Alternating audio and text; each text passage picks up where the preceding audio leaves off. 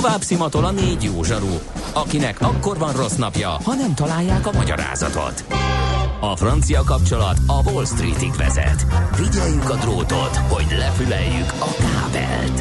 Folytatódik a millás reggeli, a 90.9 Jazzy Rádió gazdasági mapetsója. A pénznek nincs szaga. Mi mégis szimatot fogtunk. Jó reggelt kívánok, drága hallgató közösség!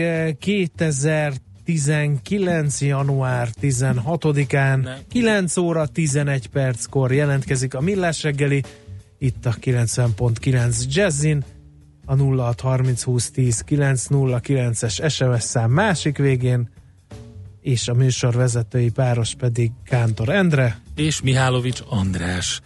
Na, köszönöm András, kiváló felvezetést. Azt mondom a kedves hallgatónak, aki írta a francia um, gourmet gourmandot, hogy annyira megtetszett a sztori, hogy holnap az NOP kurovatba be is emeltem, úgyhogy de előjáróban van abszolút uh, igazság abban, amit írt. De kifejtjük bővebben holnap az NOP rovatban, mert sokkal több ez annál, mint hogy 5 percből össze tudjuk csapni, és jó és érdekes a történet. Úgyhogy köszönjük szépen ezt az SMS-t is, vagy WhatsApp üzenetet 0630 20 10 909, és ami nem fért bele viszont a lapszemlébe az elején, az az, hogy megvan a világ legértékesebb focista játékkerete, mert hogy a KPMG szerint, a legfrissebb elemzések szerint a Manchester City a világ legértékesebb foci csapata. Nem lep meg. A játékosok keretét vizsgálva. Ugye a játékosok között a brazil Neymar értéke a legmagasabb, bérköltségek tekintetében pedig az FC Barcelona a rekorder. Tehát a, a az érdekes egyébként egy ilyen elemzést olvasva, és elgondolkodnak rajta a tulajdonosok, főleg az FC Barcelonánál, hogy nem milyen a legdrágább keret, de a bérköltségek tekintetében mi fizetjük a legtöbbet. Szóval, tegnap hozták nyilvánosságra ezt a tanulmányt, a spanyol bajnoki címvédő Katalán Egyesület tavaly 562 millió eurót költött a fizetésekre, ez egyébként 42 százalékos növekedés 2017-hez képest. Na ez mit szólsz? Hát eh, nehezen tudom összeadni ceruza nélkül. Szerintem 2019-ben nekünk is jól jönne egy 42 százalékos növekedés a kifizetésre. Hát a proféta, Ugye? A proféta szóljon, szóljon be. De, és hívjuk fel Pep hívjuk fel a tulajdonosainkat. Pep Guardiolát, hogy esetleg nem tudna-e. Guardiolát? Hát ő az edzője Manchester City-nek. Legutóbbi információim Igen? szerint, bár a labdarúgásnak az autókhoz hasonlóan sem Na, mindegy, az a lényeg, hogy az elemzésből kiderült, hogy jelenleg 1,18 eh, század milliárd euróval az angol bajnoki címvédő Manchester City a világ legértékesebb futballcsapata, és eh, nézzük még, hogy kik vannak itt. A Bayern München, a Porto, Juventus, Paris Saint-Germain eh, és az Eindhoven, ők kerültek így a összevetésbe vele. Mm. Azt mondja, hogy mm-hmm. a játékosok ranglistáját Neymar, ugye a Paris Saint-Germain brazil támadója vezeti, aki a KPMG számításai szerint 229 millió eurót ér. Hallod? 230 millió eurót ér a Neymar. Milyen érzés lehet? Egy Második... kérdés, TAU támogatásból nem lehetne őt leigazolni? Akkor nem, igen. A második helyen csapattársa a világbajnok francia Kylian Mbappé áll 215 millió euróval, míg a harmadik helyen Lionel Messi van 203 Csak. millió euróval, harmadik helyre csúszott vissza. És a Ronaldo? Sehol. Ebben ne vicceljünk már. Nem, hát ez abszolút nincs, nincs itt. Hát de legalább annyi labdát nyert, mint a Messi. Mm, nem tudom, hogy miért lehet, hogy a KPM nem szeretik Igen, őt. na, napi csata legyen. Na tessék, Vagy mi? most elő akarod húzni a napi Hát elő akarom húzni, nem Dembinski Henrikről akarok beszélni, hanem, hanem egy kicsit arról, hogy hogy 1943. január 12-én kezdődött a Donkanyari ütközet. 250 ezer fős második magyar hadseregnek a tragédiája. És, Bocsánat, Cristiano Ronaldo a 19. Hogy ez az úri Cristiano Ronaldo a 19. Megkerestem, kérlek ja. szépen. De ne akkor keresd már meg, amikor az Luka úri... Modric nincs a százba benne, az első százba. Azt Azon mondom. Le kell igazolni. ő volt az aranylabdás, Igen. ugye? Na szóval, Na, bocs, eh, január 12-én más dolgunk volt, úgyhogy nem tudtunk megemlékezni a második világháborúnak ezen meghatározó csatájáról. Kérem szépen 250 ezer fő volt kint a magyar hadseregből, és ebből 125-130 ezer áldozatot tartanak nyilván. És kérem szépen, hát az az érdekes, hogy ugye mínusz, tehát most kicsit lépjünk vissza, és hogy amúgy napi csata óvatosan. Mínusz 30-35 fok volt. Mi történik Magyarországon, ha esik 5 centi hó, és van mondjuk mínusz 10 fok? Mi történik Budapesten? Na ott mínusz 30-35 fok volt. Olvastam vissza emlékezéseket, hogy befagyott a puska, tehát lőni sem lehetett vele, mert az ütőszeg nem ment rá egy utacsra, hanem ilyen szépen lassan csúszott, tehát nem ütött az ütőszeg, tehát annyira hideg volt. Nyilván azokra a viszonyokban, vagy viszonyokra nem voltak felkészülve semmiféle ilyen téli felszerelésre. Tehát az a felszerelés, ami a magyar télen megállja a helyét, azt gondolom, hogy egy mínusz 35 fokos hidegben heteken keresztül nem ugyanazt a komfortérzetet nyújtja. A következő felszerelés. Ugye nem abból kell kiindulni, hogy a második világháborúban milyen jó cuccaik voltak a németeknek, és milyen hatékonyan tudtak harcolni az oroszok, a T-34-essel, meg a dobtáras géppisztolyokkal, hanem Magyarország ö, hadereje nem volt ilyen jól felszerelt. Tehát kiderült, hogy az a technika, amit akkor a legkorszerűbb volt és hozzájutott a magyar hadsereg, az, az nem, ö, nem felelt meg az akkori modern hadviselés ö, céljaira. Például páncéltörő fegyvereink nem voltak alkalmasak a T-34-es elleni ütközetre, nem voltak ö, olyan páncélosaink, amelyek akár csak a határban lettek volna. Tehát így ö, némi túlzással ö, lassan azt várták el a magyar katonáktól akkoriban, hogy ö, tíz körömmel, bottal, húsángokkal, ö, puskákkal, amik hol működnek, hol nem, álljanak ellent az orosz hadseregnek a nagy ütőerejű támadásának. És ehhez képest kérlek szépen kitartottak. Január ö, 12-én indult a támadás, hát nyilván azonnal átszakította a magyar a magyar frontvonalat. Azt mondják a hozzáértő történészek, hogyha január 15-én elrendelik a visszavonulást, akkor talán megmenthette volna a hadsereg nagy részét Jányi Gusztáv vezérezredes, de, de végül nem rendelt el ezt a felvonulást, három részre szaggatták a második magyar hadsereget az orosz támadások, és csak 17-én hajnalban jelentette el a visszavonást. E, mégis tovább harcolt például a harmadik hadtest, és e, fegyverzete és ellátmánya hiányában csak február 1-én adta meg magát.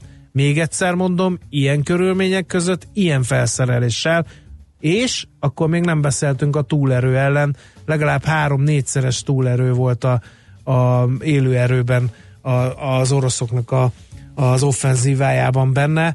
Mindent bevetettek, amiük csak volt arra, és hát mégis így helytáltunk, úgyhogy el sem tudjuk képzelni, milyen az hetekig, hónapokig a mínusz 30-35 fokos hidegben, derékigérő hóban, ilyen kapart lövészárokban, egységes frontvonal se volt, mert hogy túl hosszúra nyúlt ez a frontvonal, nem véletlenül nézték ki az oroszok, hogy pontot fognak támadni, hogy annyira vékony volt a frontvonal, hogy, hogy jóformán nem is volt egybefüggő frontvonal, és mégis kitartottak, szóval Fú, embertelen dolog volt az, úgyhogy ez esett meg 1943 eh, januárjában ezekben a napokban, úgyhogy épp a felbomlás előtti napra, napon hoztam szóba ezt a témát a napi csata rovatban, és azt gondolom, hogy minden magyar családnak van egy olyan ismerőse, rokona, hozzátartozója, aki, aki ott volt, ott veszett, mesélt róla, hadifogságba került, úgyhogy ez egy nagyon-nagyon komoly tragédiája a magyar hadtörténetnek és a magyar történelemnek egyaránt.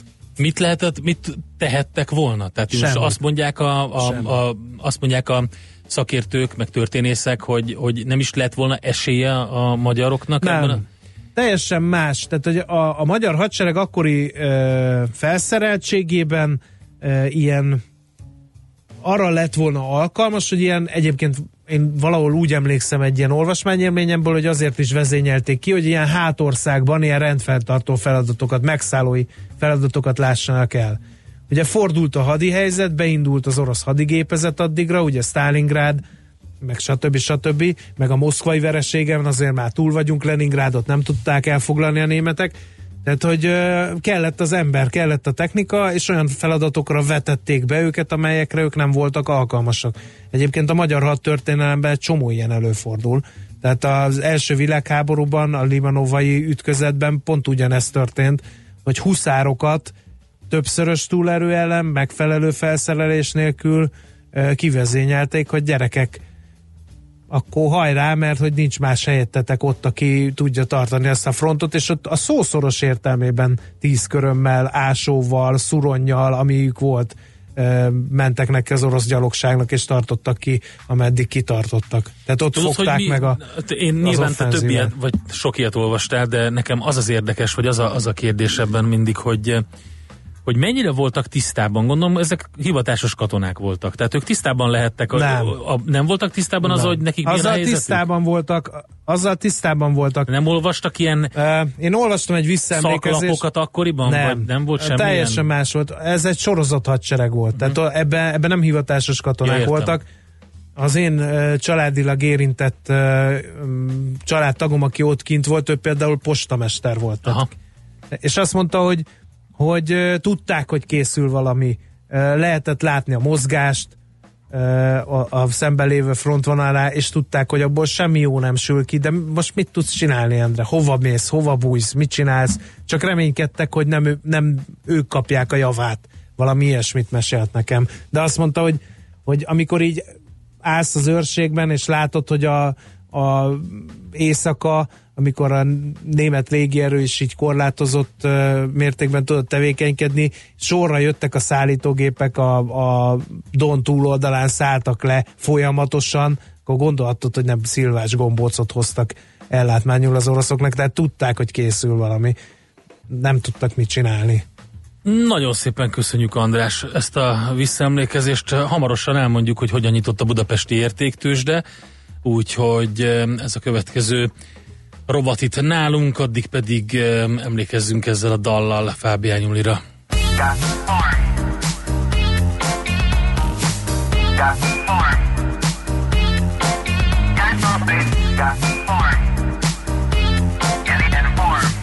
puzzle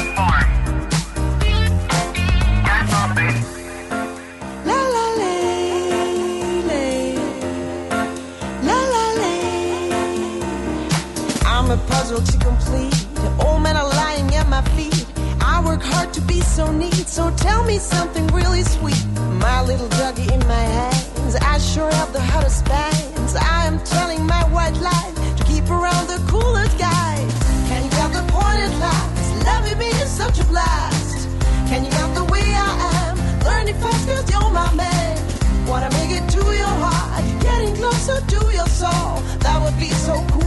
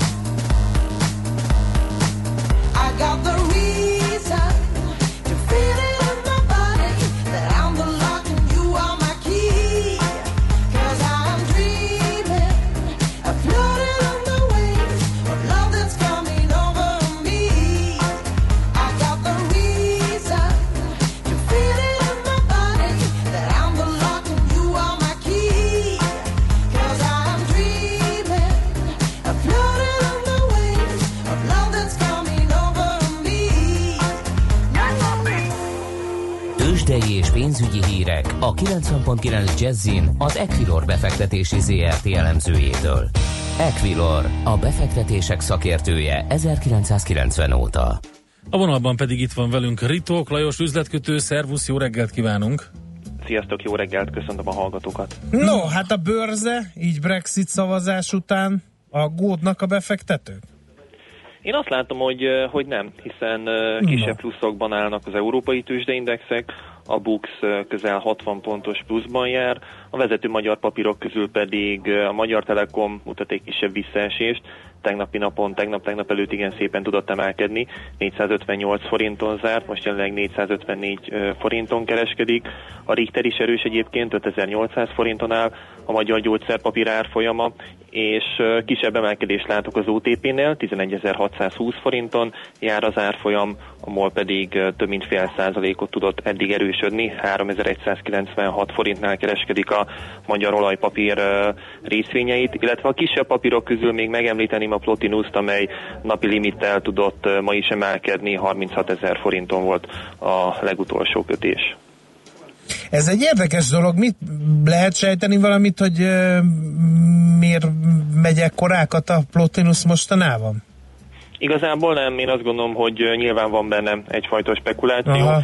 Amit biztosan tudunk az az, hogy január 23-án, tehát jövő héten szerdán fognak tartani egy, egy közgyűlést, uh-huh. ahol lesz egy, egy új menedzsment, egy új felügyelőbizottság, és akkor ismerhetjük meg majd a, az új Aha. vezetőségnek a, a jövőbeni terveit.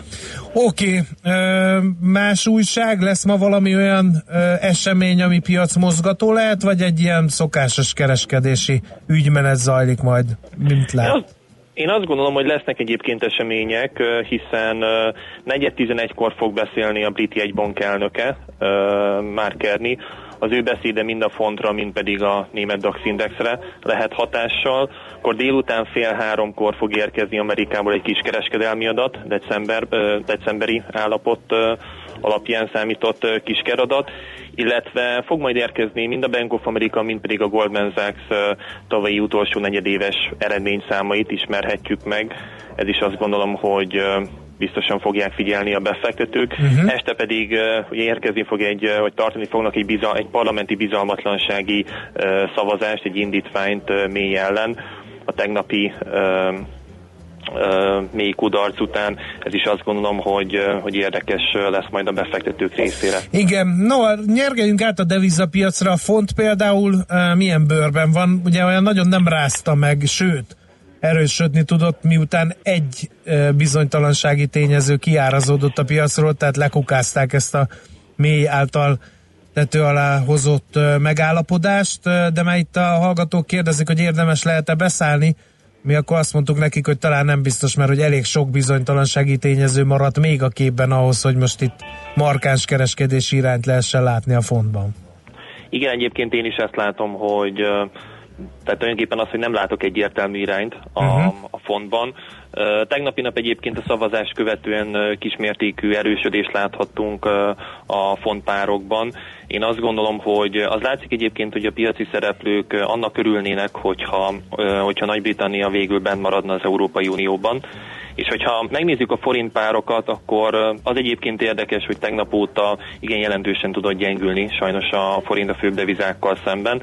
Az euróval szembeni jegyzése most már 323 forint 70 fillérnél jár, és a dollárforint is bőven 283 fölött jár, és jelenleg 283 forint 60 fillért adnak egy dollárért. Uh-huh.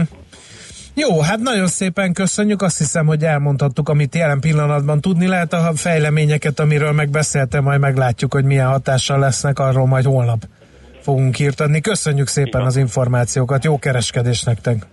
Köszönöm, nektek is jó munkát, sziasztok! Szia, szia! Eritók Lajos üzletkötővel beszéltük meg a tőzsdenyítás után kialakult helyzetet. Tőzsdei és pénzügyi híreket hallottak a 90.9 jazz az Equilor befektetési ZRT elemzőjétől.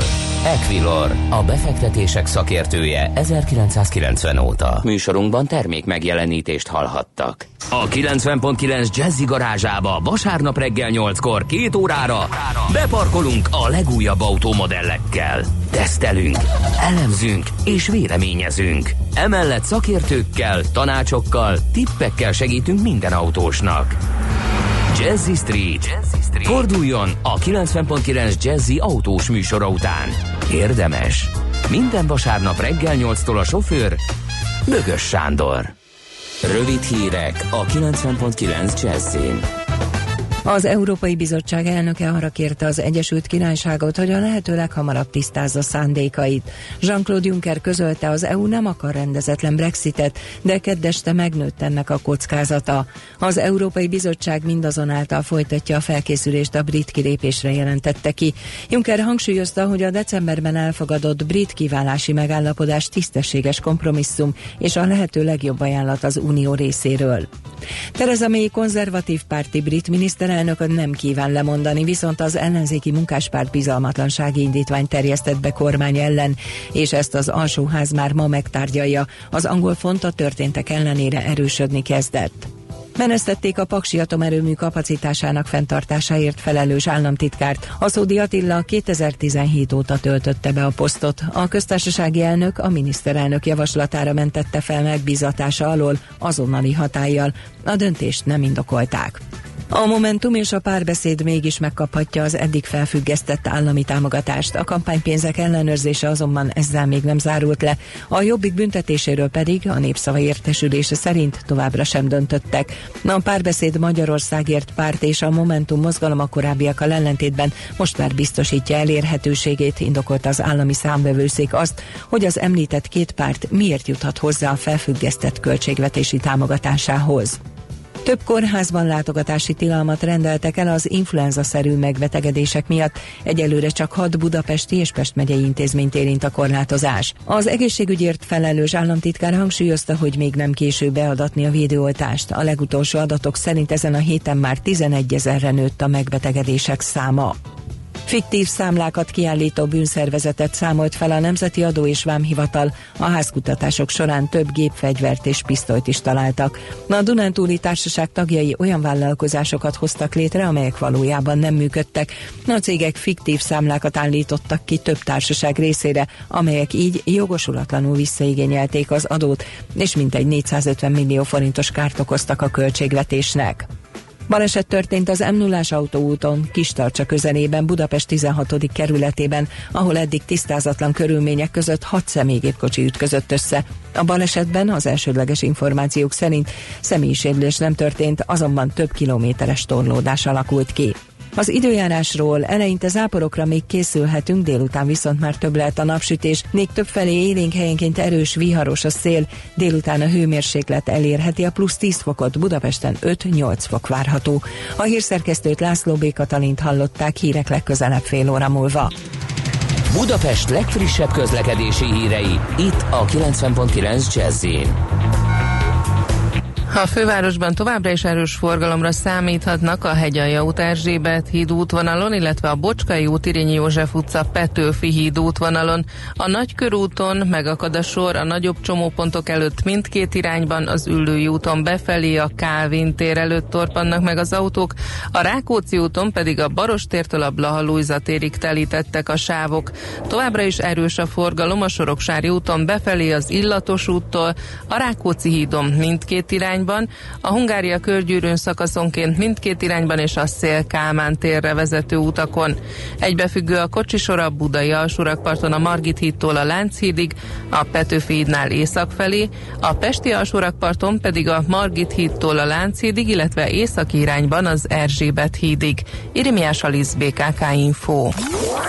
A hírek után már is folytatódik a millás reggeli. Itt a 90.9 jazz Következő műsorunkban termék megjelenítést hallhatnak. Következzen egy zene a millás reggeli saját válogatásából. Mindenkinek, aki szereti.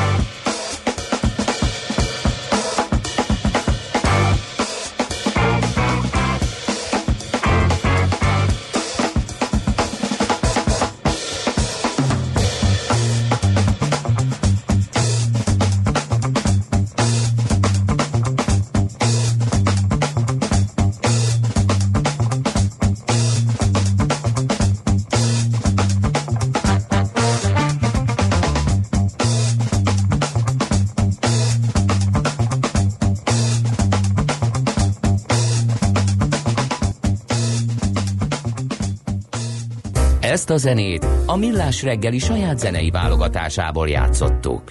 Milyen legyen a jövő? Az oké, hogy totál zöld, de mégis mennyire? Nagyon csúcs zöld? Maxi zöld? Fantasztikusan zöld? Abban egyetérthetünk, hogy semmiképpen sem szürke, még 50 árnyalatban sem. Szuper zöld. A millás reggeli megújuló energiával, fenntarthatósággal és környezetvédelemmel foglalkozó rovata következik. Együttműködő partnerünk a Green Collect Kft. A vállalkozások szakértő partnere. Green Collect. Hulladék gazdálkodásban otthon. Hát egy csepet sem vidító és morgós szerdára abszolút illő témával jövünk. Simon Gergely van itt velünk a vonalban, a Greenpeace regionális vegyi anyag szakértője. Szervusz, jó reggelt kívánunk! Jó reggelt, szervusztok! Tehát ugye arról, hogy milyen méreganyagok vannak, és hogy a határértékeknek ez hányszorosa, arról vita volt korábban, de nyilvánosságra hoztátok a kiperelt adatokat, és így kiderült, hogy a határértékek több ezerszeresét lehetett találni Hidason és Garén. Miről van szó pontosan? Ugye a budapesti vegyi műveknek a szennyezése elég ismert, ugye az illatos úti ö, szennyezésről sokat cikkeztek az újságok, aminek ugye hatására részben is szállították a hordókat, de a szennyezés a talajban ott maradt.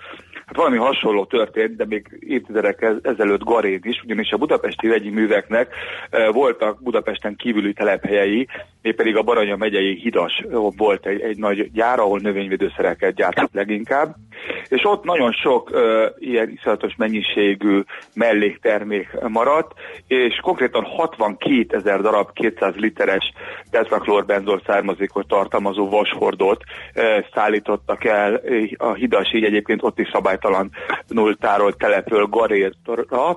Garér mellett volt egy lerakó, amit eredetileg vegyipar, nem vegyipari hulladékok számára építettek, kifejezetten nem, hanem egy húsfeldolgozó vállalat és a Pécsi bőrgyár hulladékának fogadására építették, és erre az abszolút nem megfelelő helyre szállították át ezt a nagy mennyiségű veszélyes anyagot. Ugye kb. 20 éve nagy botrány volt, amikor kiderült, hogy ezekből a sérült hordokból a szennyezés a levegőbe, talajba, a talajvízbe került, kiderült, hogy a pár száz méterrel lévő bostapatakot is szennyezi, és akkor a hordókat elszállították, viszont ugye a méreg a mai napig ott maradt a talajban, és erről akartunk információt kapni a hatóságoktól. Hát ez a Gari ügy, ez annak idején nagyon széles nyilvánosságot és publicitást kapott, és amikor nagy csinnadátával elszállították a hordokat, akkor azt gondolta a mezei állampolgár, hogy megoldódott ez a dolog. Ezért lepett meg bennünket ez a fordulat.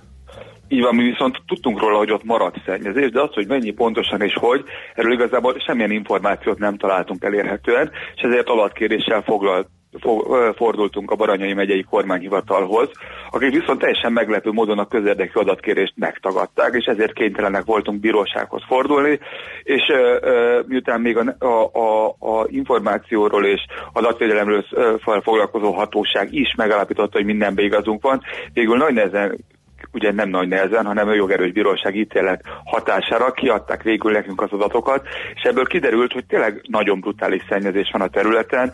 A legutóbbi 2015-ös vizsgálati jegyzőkönyv szerint például az összes arogén, a halogénezett aromás szénhidrogénnek a mennyisége több mint 28 ezerszeres a normál szennyezettségi határértéknek, de a tal- ez a talajban, de a talajvízben is jó pár rákeltő egészségkárosító anyag, a határért, normál határérték több mint 5-10 ezerszeresében van jelen. Tehát azt lehet mondani, hogy nagyon durva szennyezés van, amiről egyáltalán nem lehet tudni, hogy mikor szűnne meg, ugyanis a budapesti vegyi műveket kötelezték, hogy számolja fel a szennyezést, de hát ugye tudjuk, hogy ebben a cég egy jó tíz éve csődben nem. Igen, de Nyilván bocsánat, a felszámolótól én... senki nem tudja elvárni. Nekem a helyzet is egy kicsit fura. Ha már elvitték a hordókat, meg volt egy ilyen, hogy számolják fel ezt a szennyezési forrást, akkor ilyenkor a hatóság nem írja elő, hogy, hogy, hogy egészen mo- milyen módon kell ezt végrehajtani, ezt az előírást?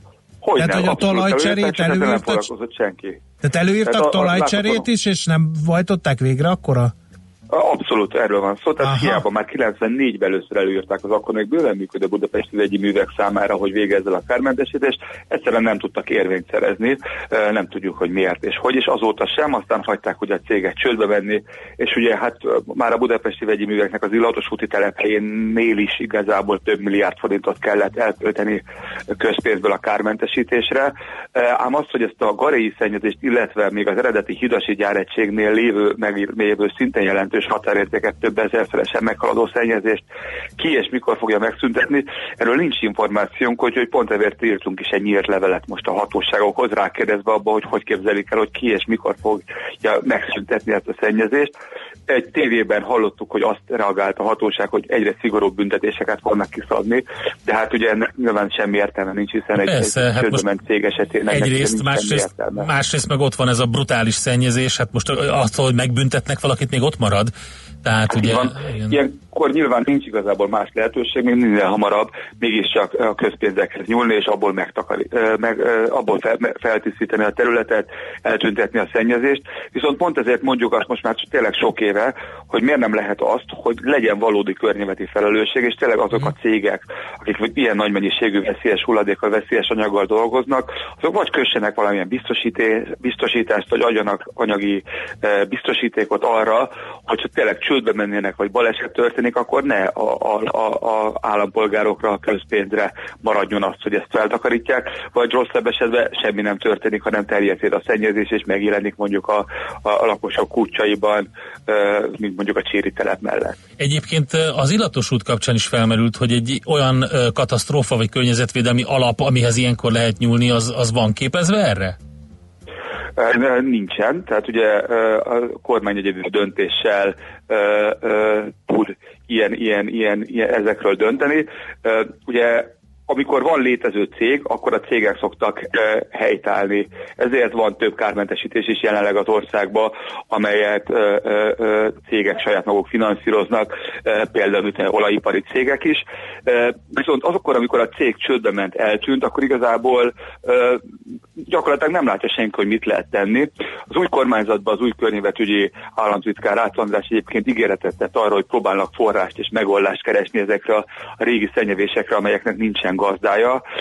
Viszont ezek ugye elég kacifántos ügyek, általában jogilag nagyon nehezen kibogozhatók, viszont az a baj, hogy várnak a csodára, írnogatnak leveleket csődbe ment cégeknek, börtönbe zárt vállalkozóknak, akik mondjuk kiskunhalason ott hagyták maguk után a több ezer tudnányi veszélyes hulladékot, és, és közben a szennyezés terjed szét, egyre nő a kár, és végül egyre mélyebben kell aztán mégiscsak a, a, a, közpénzes zsebbe nyúlni, annak érdekében, hogy a területet kármentesítsük, megszűnjön a szennyezés.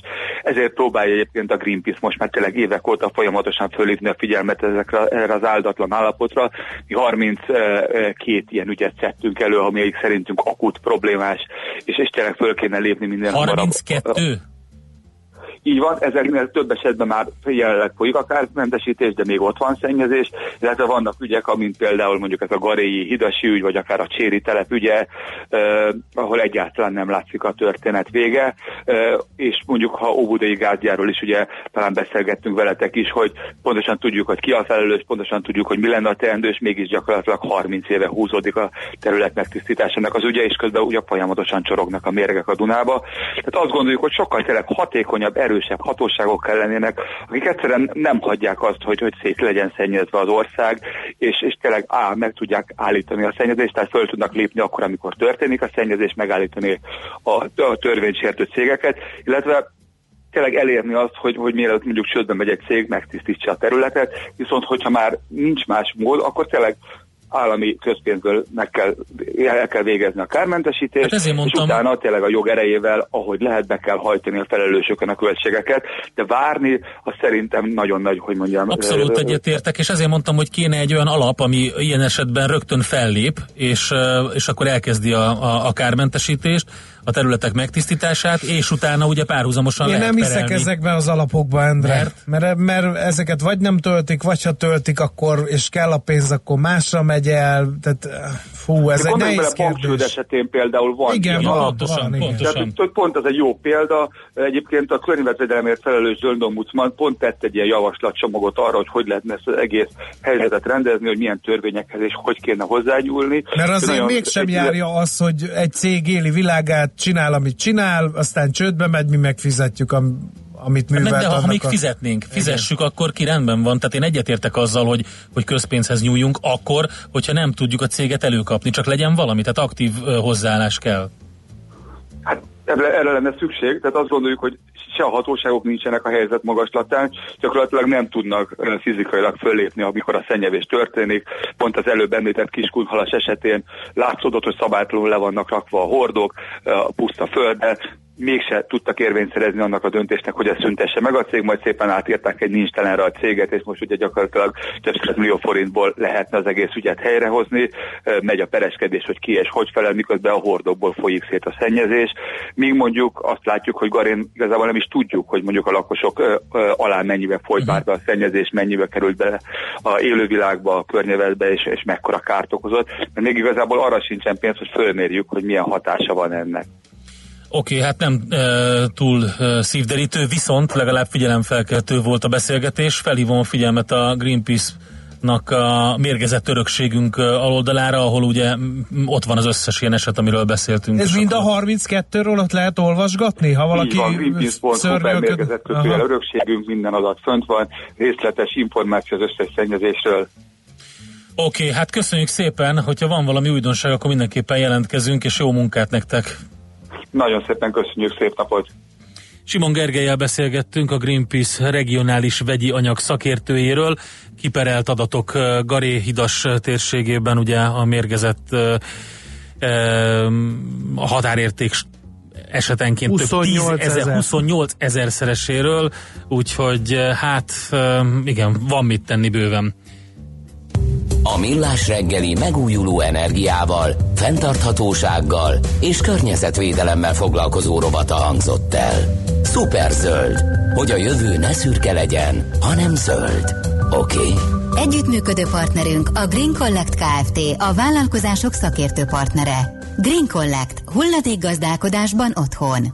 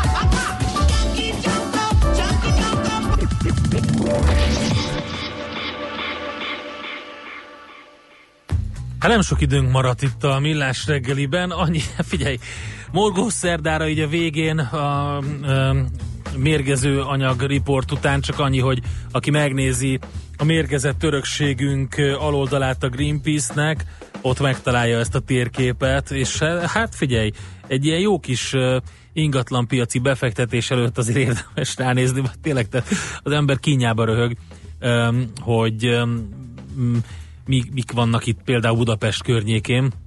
Többek között ott van ugye a török bálinti mechanikai művek, a ipari park több körzete és különféle anyagokkal szennyezett ásványolajok, szénhidrogének, fémek.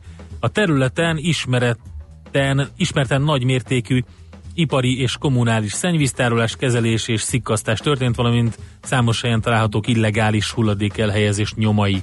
Úgyhogy többek között ez, de nyilván ugye magát tudta a budapesti vegyi művek illatosúti részét is meg lehet említeni, vagy még egy feltáratlan rész itt Soroksár közelében a Metallart ZRT-nél ugye itt, itt is igényelte a Greenpeace közérdekű anyagokat a csepelművek szennyezéséről. Közérdekű adatokat, közérdekű ja, közé, anyagok közé, is közé, vannak, csak ezek nem tudom Közérdekű melyek. adatokat.